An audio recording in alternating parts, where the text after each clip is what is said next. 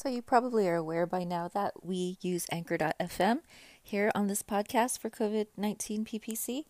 And I wanted to tell you about Anchor.fm because this is actually the second uh, podcast hosting software I've used. And um, I really like it. I love how easy it is to use. I love the fact that it's free. And they have so many tools here like music and all these different options that help you record and edit your podcast either from your phone or your PC or your computer.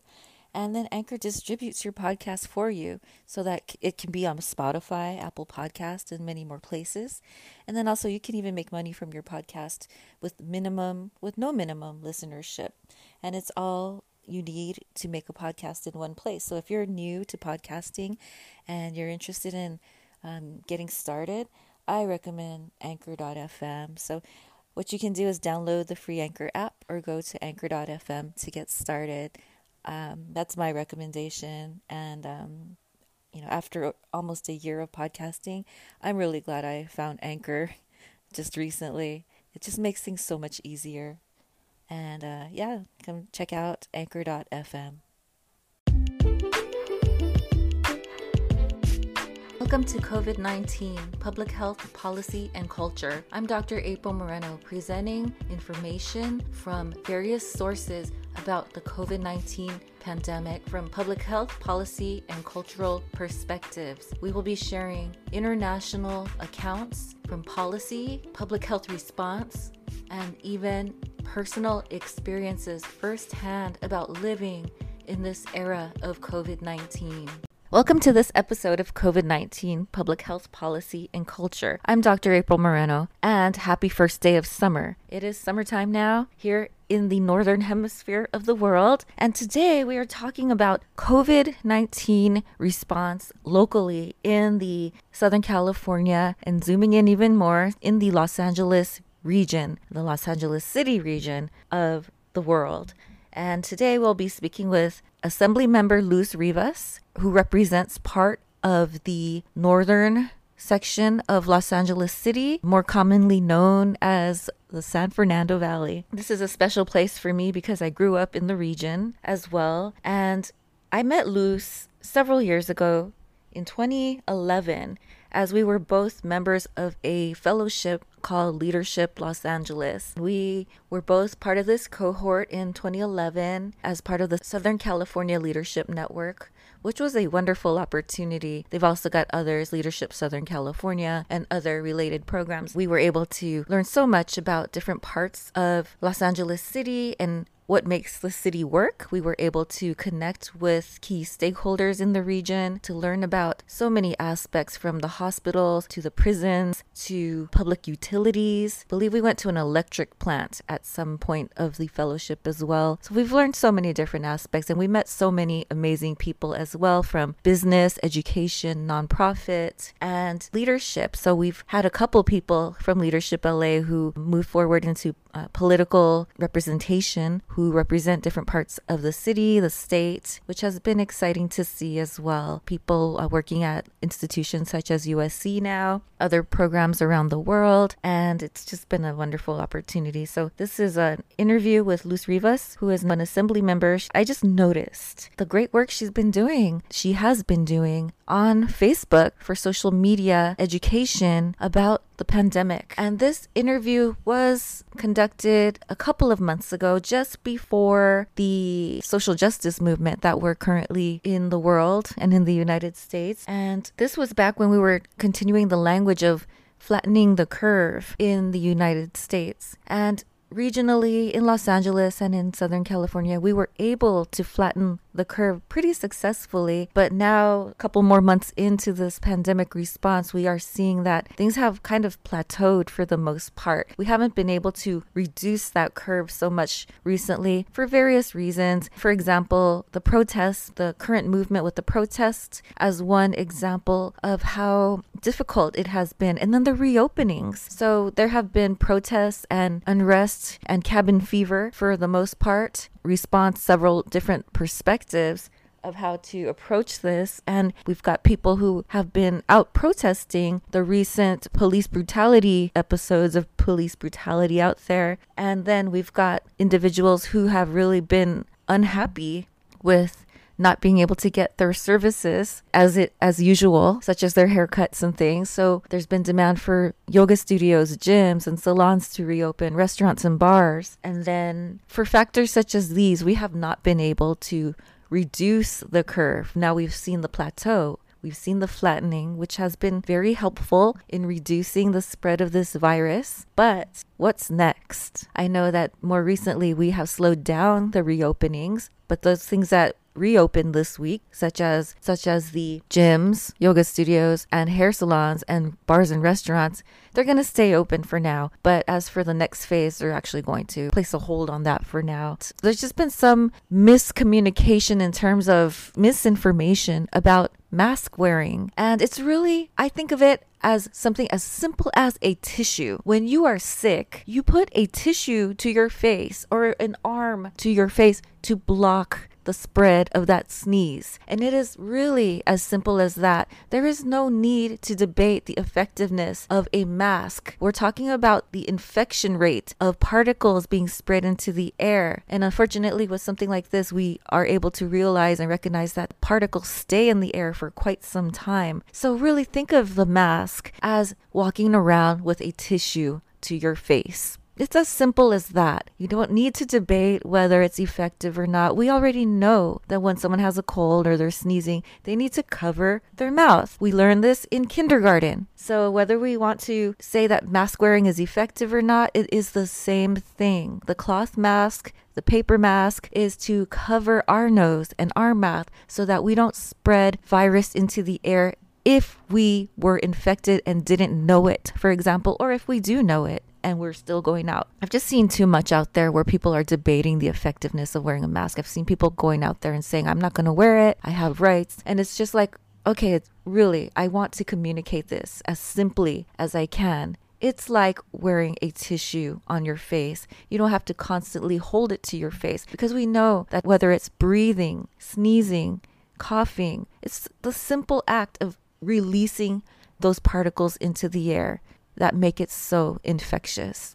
The state of California more recently has required mask wearing in public in certain circumstances. It again is like wearing a tissue to your face. So, the last thing I wanted to mention is that I have aimed for this podcast to be published on a weekly basis because there's so much timely information. There's so much out there around the world, so many perspectives diverse perspectives. I don't know if you've noticed, we have people of color, we have so many people of diverse backgrounds around the world who have been sharing their experiences with the pandemic. We have been talking about experiences from people who are expats, people who are working in different countries, people who represent diverse populations. This is no accident. We are really interested in multicultural aspects of culture, politics, public policy, how it affects diverse populations. If you feel so inclined, I would greatly appreciate a donation to the podcast to help with production costs. I'm realizing that in order to get this stuff out on a weekly basis, I can't do it alone anymore. I run two podcasts. I run the Sisterhood of Limitless Living, which is about autoimmune living for women and thriving from a multicultural perspective. Again, it is the multicultural community for autoimmune women. And then because of the pandemic, I just felt the urgency and the need to share diverse perspectives on culture, policy, and public health through this podcast and do all of the work involved in podcasting on a weekly basis for both podcasts. If you feel that this podcast has been useful to you and you find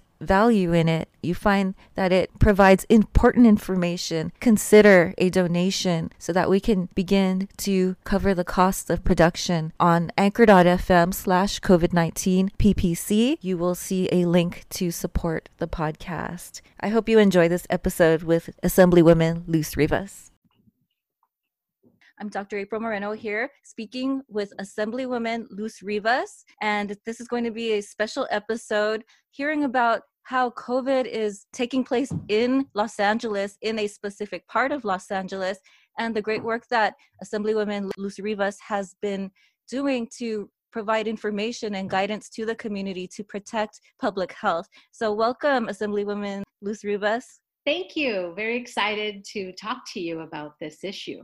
Thank you. So please tell us a little bit about yourself and the community that you serve. Sure. So I am the Assemblywoman for the 39th Assembly District, um, which includes the Northeast San Fernando Valley. So it's the northernmost city limits of the city of Los Angeles, and I also represent the small city of San Fernando. It's the area where I grew up. I grew up in the Northeast San Fernando Valley. This is where I was raised, and my family lives has lived here for years. So I'm very proud to represent this area in the state legislature. I was elected in June of 2018, almost two years in office. Prior to this, I served on the Board of Public Works for the City of LA, which is all the engineering and infrastructure projects for the City of Los Angeles.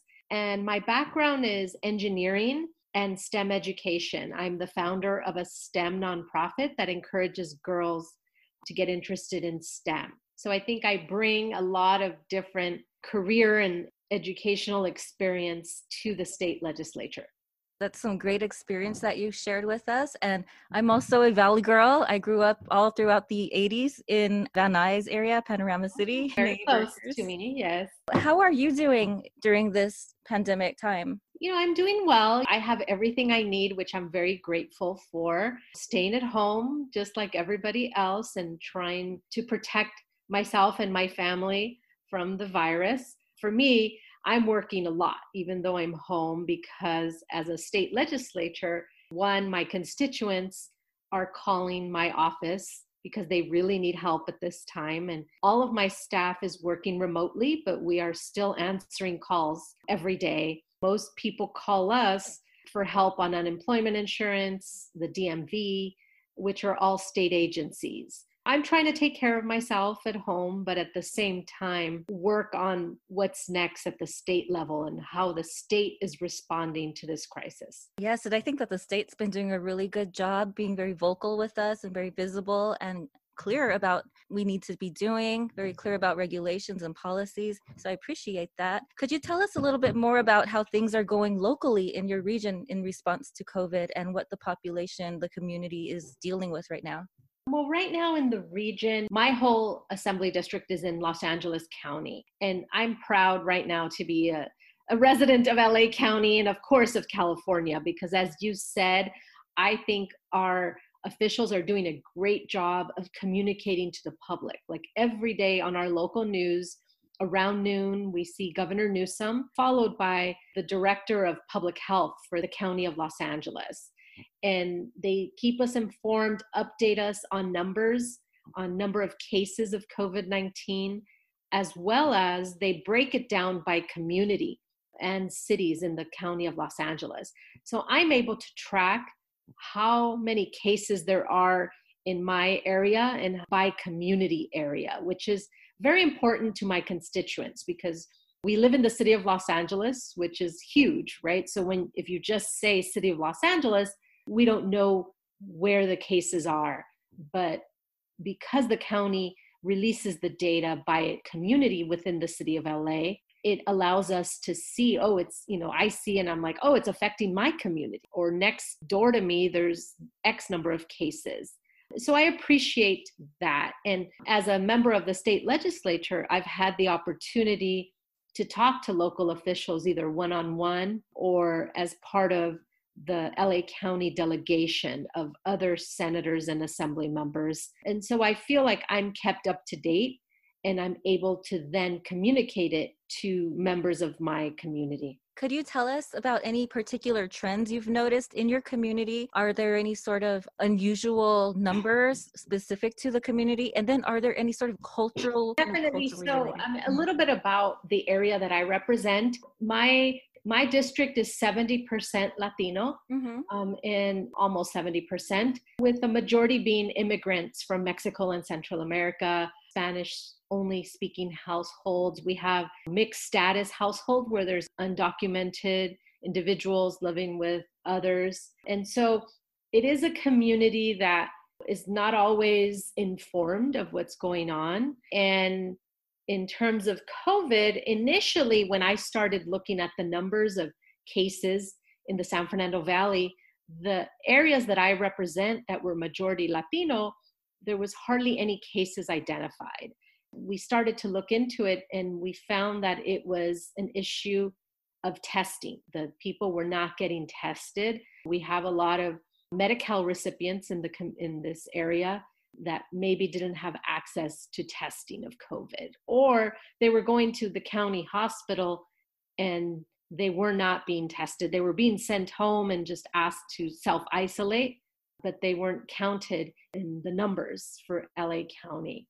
And so that's something that has changed in the last few weeks. I think my conversations with county health officials, they are now making testing more accessible to anybody without asking immigration status or whether they have health insurance or whether they can pay for it, which I think is very important to communicate to the public because everyone should be tested that has symptoms. That way they know and they can take measures to not spread the disease.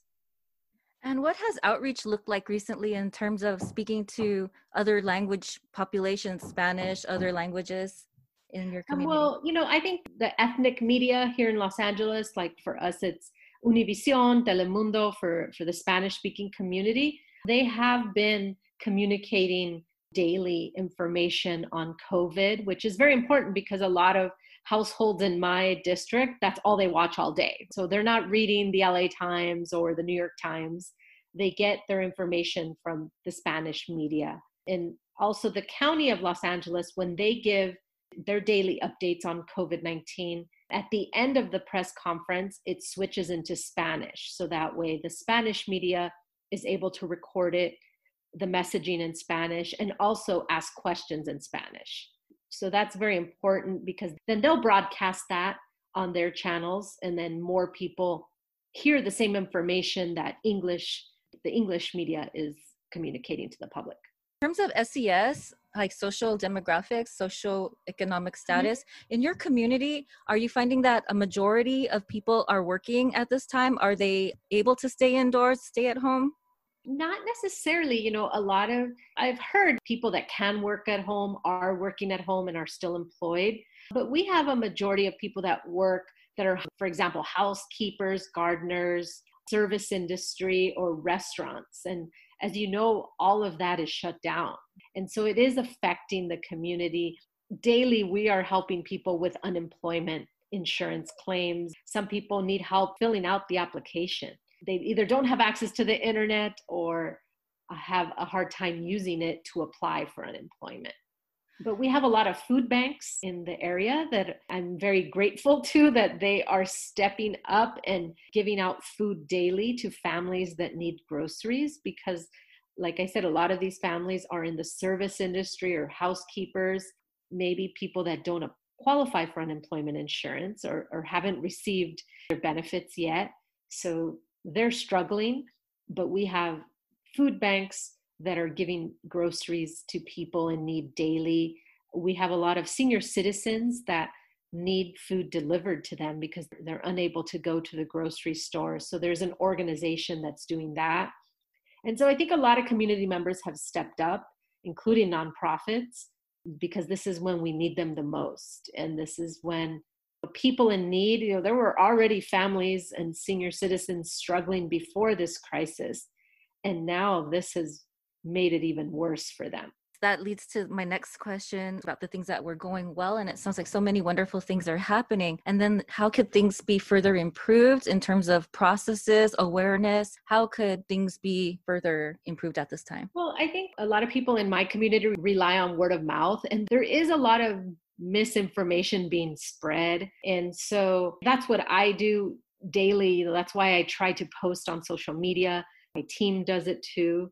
And we've started virtual town halls so that people can listen and inviting guest speakers. Like yesterday, I had one with the regional health officer for the San Fernando Valley for LA County Public Health. And it was very helpful to hear from an expert directly on this disease so that way misinformation doesn't get communicated. I think also now LA County is requiring us to wear masks when we go to essential businesses like grocery stores.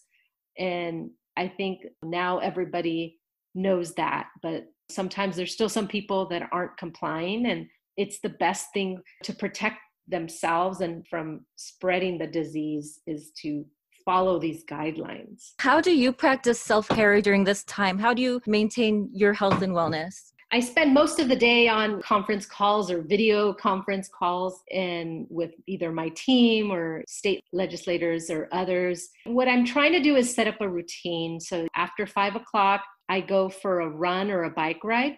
And of course, I wear a protective mask, a cloth mask that I have. And just to feel like I still need to go outside and exercise so that I'm able to keep going every day. And then the end of the evening, I try to just watch something on TV that is not COVID related for at least an hour, you know, just to maintain. Because in the beginning, I was just watching the news 24 hours, right? Because there was so many new updates daily and I mm-hmm. felt like it was affecting me. But as an elected official, I felt that I owed it to my constituents to know every update every every day. And now I think I have found a routine and a schedule that works both for me personally, like for self care, and to still get updates on the current situation because people expect me to know the latest information. So I feel like I need to make sure that I do. I can't completely tune out because my job is to make sure that I know what is going on at the state level and local government level too.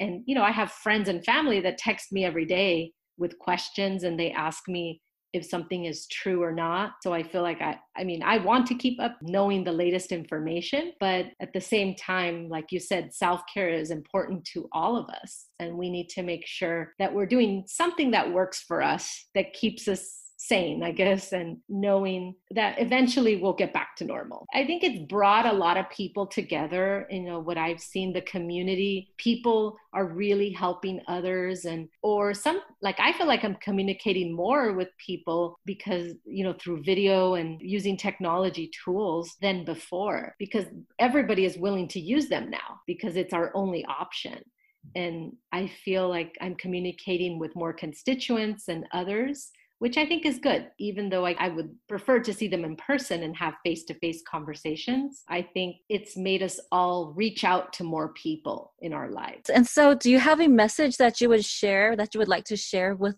the world, with people in general out there? First, of course, continue to stay home, follow the the stay at home orders in your areas. It's important. It's the reason that California is starting to bend the curve. When they say flatten the curve, I think we stepped up, our governor, Governor Newsom, stepped up and right away implemented these stay at home orders, which I think is the reason that we don't have as many cases as other high population states like New York, New Jersey, because we immediately did something to try to prevent that the number of cases. I encourage everyone to utilize resources that are available, either from the county, city. Contact your elected officials. Like, I'm a state representative, and people contact me for help with state agencies and other issues. And if it's something that I can't help with, I will connect people with the right agency or the right elected official that can potentially help them. So